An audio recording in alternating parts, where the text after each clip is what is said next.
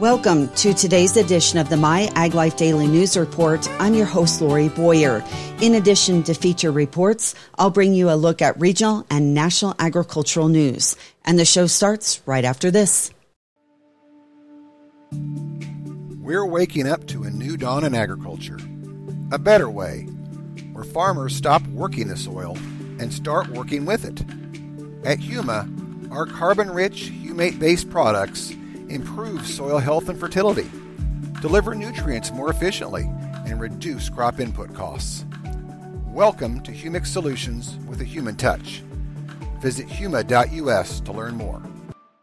The California Department of Food and Agriculture Secretary Karen Ross and the CDFA Deputy Secretary for Climate and Working Lands Virginia Jameson attended the recent COP28 United Nations Conference on Climate Change in Dubai. The nations of the world are working together to both adapt and try to keep the average global temperature within 1.5 degrees Celsius or 2.7 degrees Fahrenheit of pre industrial levels, a goal set out in a 2015 Paris Climate Agreement.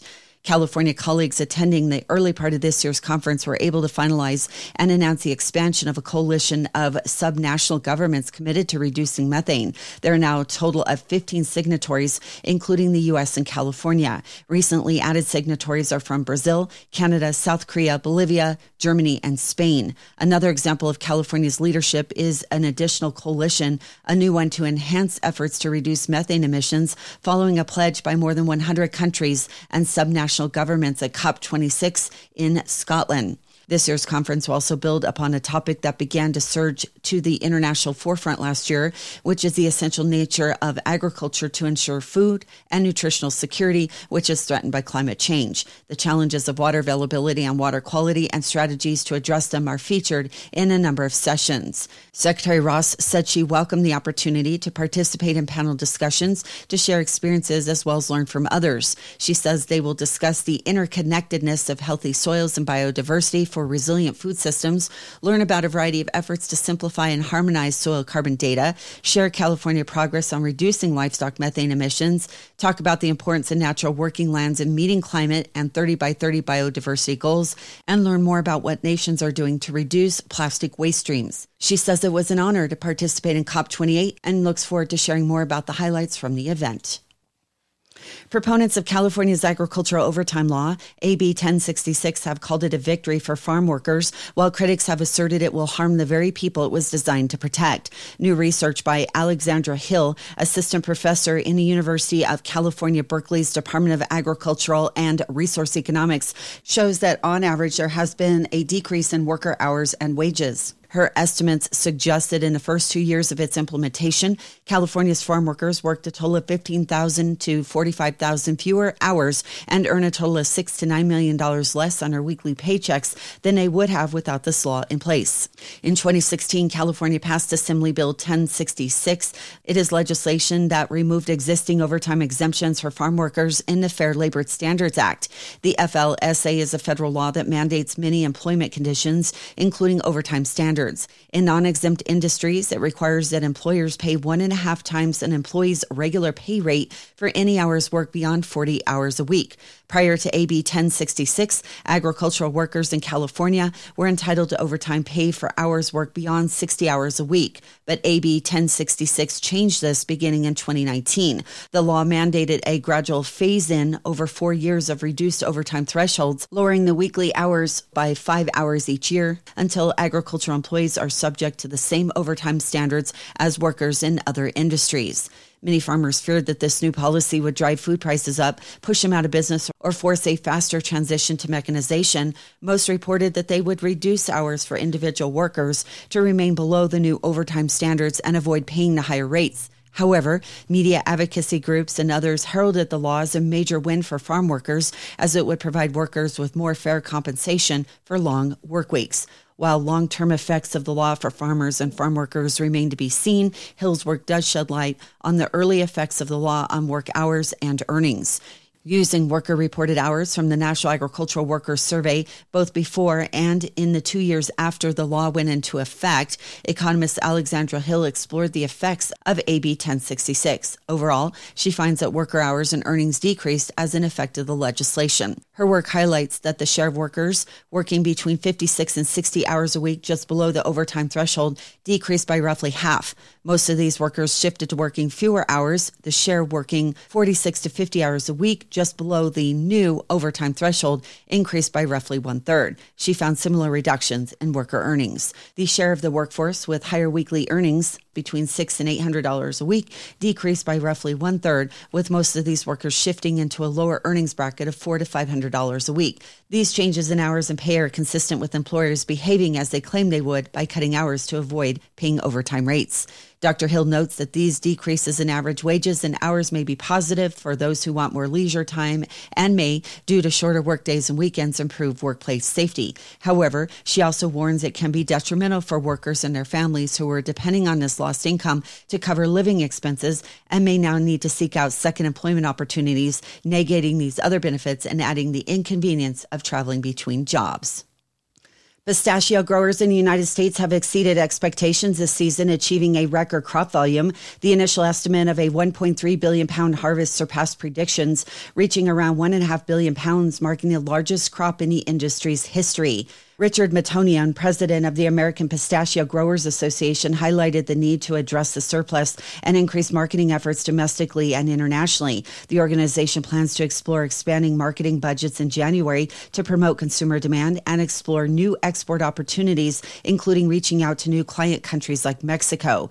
The surplus arises from a significant increase in production, with the industry expected to reach over 2 billion pounds annually by the year 2031. A fall 2023 report by the American Pistachio Growers Association projects an average of 28,500 acres of new plantings each year through 2031. The total acreage is anticipated to exceed 811,000 acres, with bearing acres totaling 668,850. The projected growth aims to meet the rising demand for pistachios, emphasizing the need for proactive marketing strategies to match the inevitable increase in production.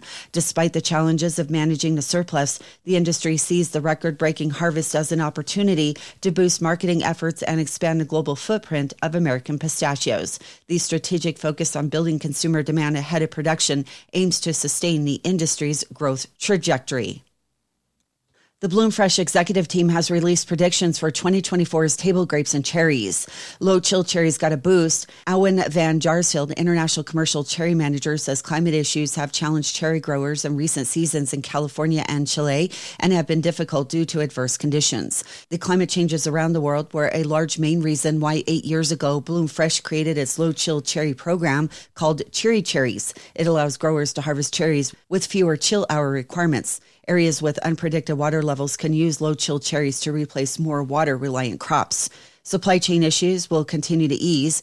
Kenneth Avery, CEO and International Commercial Manager, notes that in 2024, pressure on the global supply and transport chains that impacted the 2023 table grape sector is predicted to ease with input prices and shipping decreasing. Peru will continue to lead global table grape exports, expanding supply windows and focusing on high quality green seedless grapes, including Bloom's Sweet Globe, Timpson, and Ivory varieties destined for North America. Chile's exports are anticipated to improve despite years of challenging weather conditions coupled with economic pressures from escalating labor and material costs. Growers in the region are expressing cautious optimism.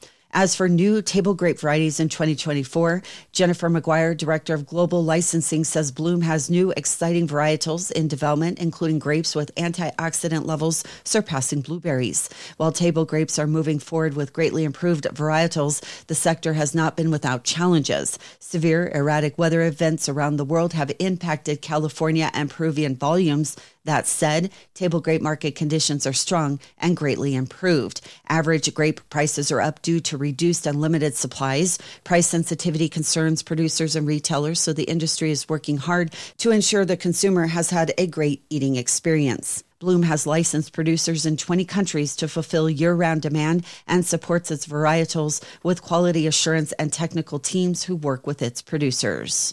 Extreme weather will continue to be challenging for table grape growers. Dr. Chris Owens, breeder, says that intense rains from Australia to the United States and South Africa to Europe have negatively impacted table grape production, along with the decreasing availability of chemical crop protection. As the climate continues creating challenges, more emphasis on genetic improvements will be necessary, with advanced selections exhibiting powdery mildew and downy mildew disease resistance. Bloom is proactively approaching safeguarding growers as crops. Innovative technologies in breeding and growing are helping to offset some of those challenges, according to the company. We know it's been tough managing inputs and resources lately. That's why we're inviting you to the Inputs Ag Summit on January 10th in Fresno, California. This event is a lifeline for specialty crop growers, PCAs, CCAs, and applicators alike. It's your opportunity to get help in today's challenging landscape. What will you find at the Input Ag Summit? Cost saving seminars, networking with experts, special panel discussions, and solutions for hard times. Visit myaglife.com backslash events today to sign up for this new and exciting conference.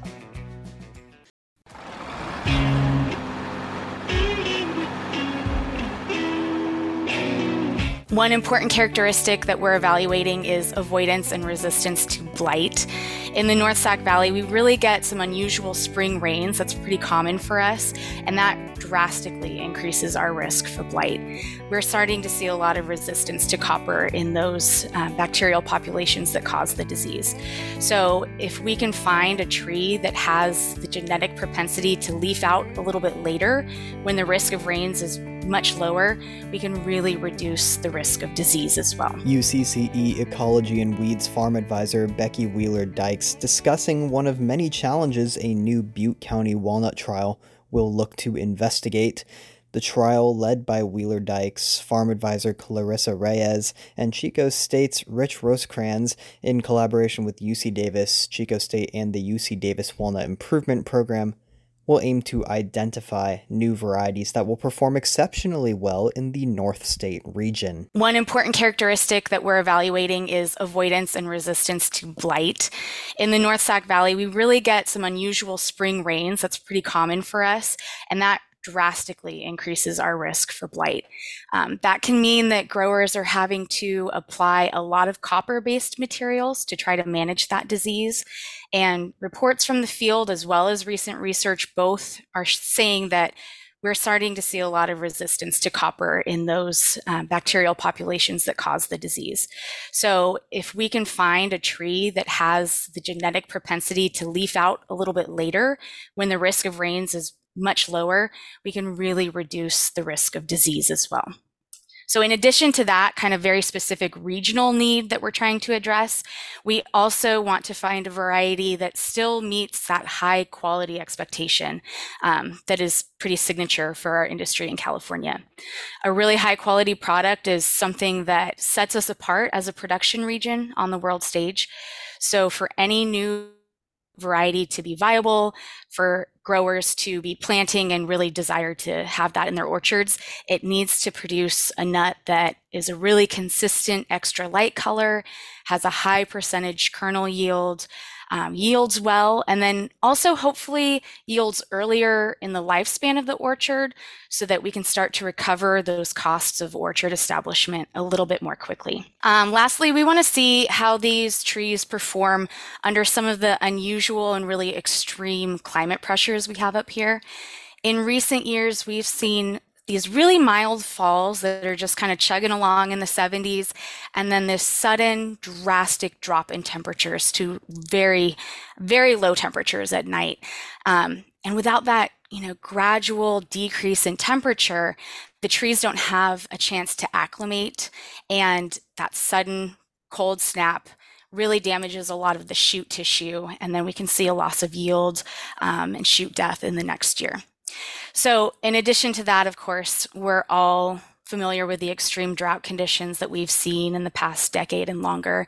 Um, and also some of those really crazy heat spells where we're having temperatures over 100 for weeks at a time, or we get these really, really intense heat spells in like September, right before harvest. So we carry the crop all the way through.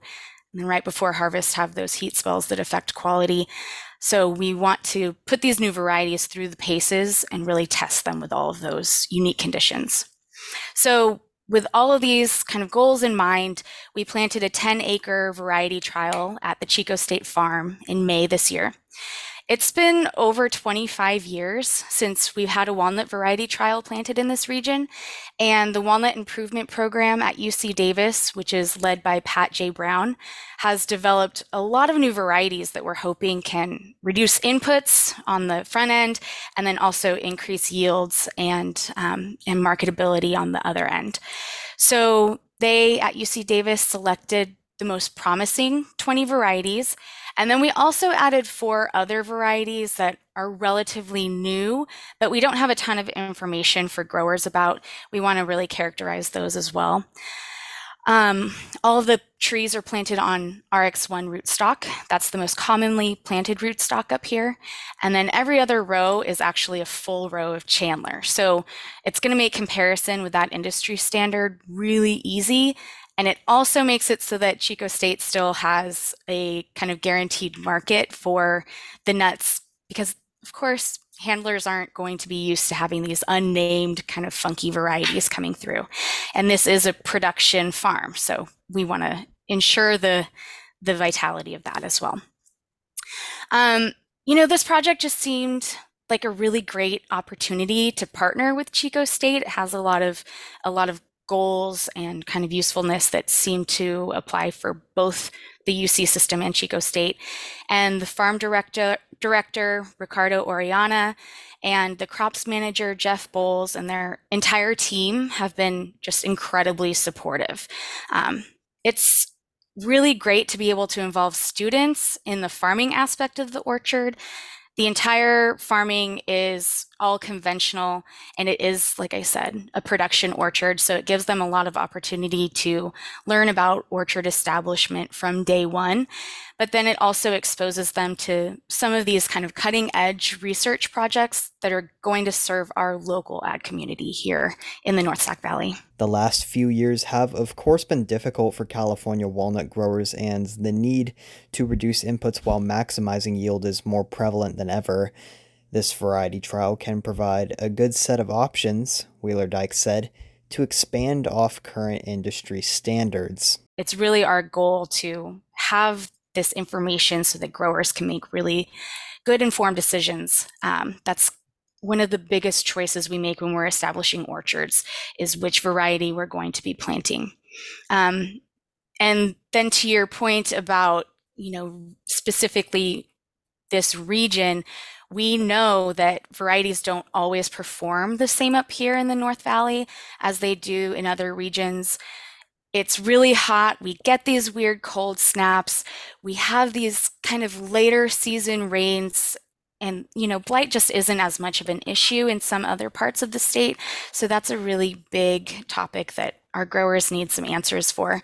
Um, so we want to make sure we have that information available for our growers up here when they want it. Wheeler Dykes, who's a newer advisor in the UCCE system, grew up on a walnut farm and knows firsthand where needs lie. The 2022 season especially brought to light some serious quality issues when we had that sudden heat spell in September.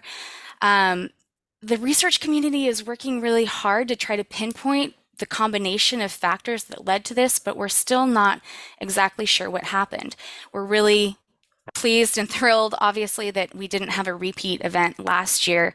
Um, but it has become really clear to me how important that quality aspect is to our California industry.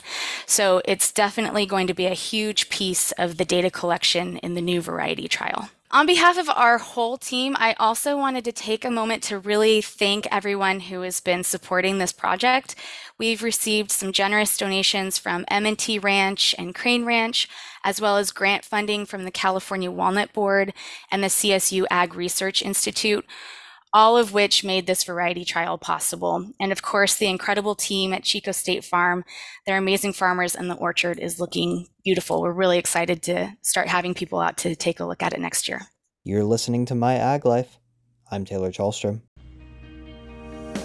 Sponsored by the California Walnut Board and Commission, supporting the industry with on farm innovation through production research, advocacy for government programs, and driving consumer demand doing more together. House Ag Chair Glenn G.T. Thompson says he won't drop his Farm Bill funding strategy at the heart of disagreements with Democrats on how to make the next five year law work.